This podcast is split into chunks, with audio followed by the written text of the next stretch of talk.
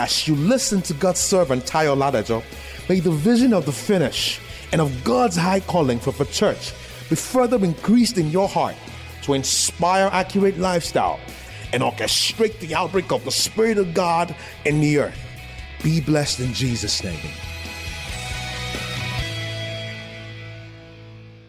For these corruptible must put on aphtharsia that is incorruptible, where you're not subject to the process of decay.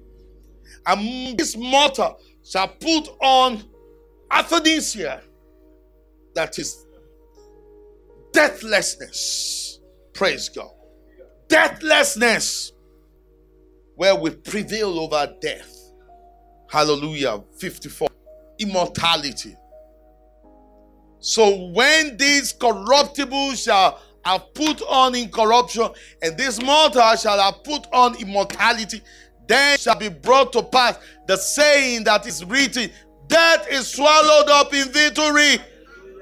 Oh, death, where is this, thy sting? Oh, grave, where is thy victory?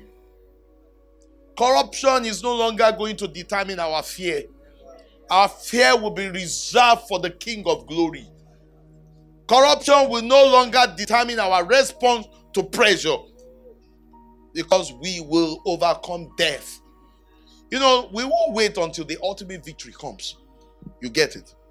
The more we press into Him, the more the hold will be broken. And the hold will be broken the more. The hold will be broken the more. When you are born servant of Christ, you can't be a slave of man. Life is shaped to serve the pleasure of God. And that's the point of your allegiance. It doesn't matter what goes for it, whether job, money, anything. Praise God. That is the promise of his rest.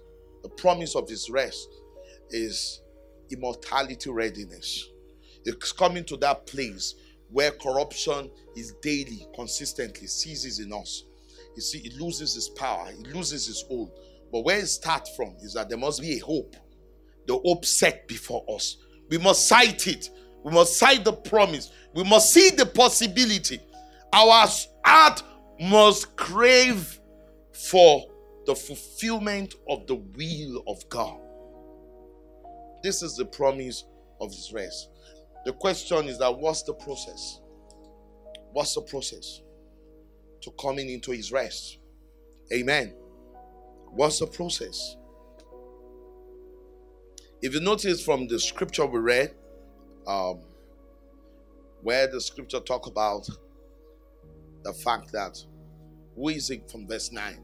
That's uh, Isaiah chapter 28. Who is he going to teach knowledge? And who is he going to paraphrase, who is going to understand, you will made to understand doctrine. The Bible says, them that are weaned from the milk and drawn from the breast. I want us to first focus on being weaned from the milk. And the word wean is taken from the Hebrew word gamah. It means ripen. Ripen. It means to bear fruit. It means to complete full cycle. To complete full cycle. In other words, it's a simple way of saying to come into maturity, to come into spiritual maturity. God wants us to be weaned from milk. If we're being weaned from milk, that means we're being weaned from milk to another meal. Isn't that so? From milk to solid. Isn't that so? God wants us to be weaned from milk and then we begin to depend on solid.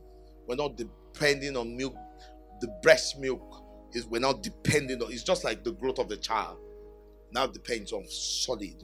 We can now take rice and take eba and take meat and take apple and take beans and take you know the different solid things and varieties of food. Praise god. And that is the will of god for us. And begin to chew meat and crush bones. Praise god. That is the will of god Thank you for listening to this timely word of the Lord.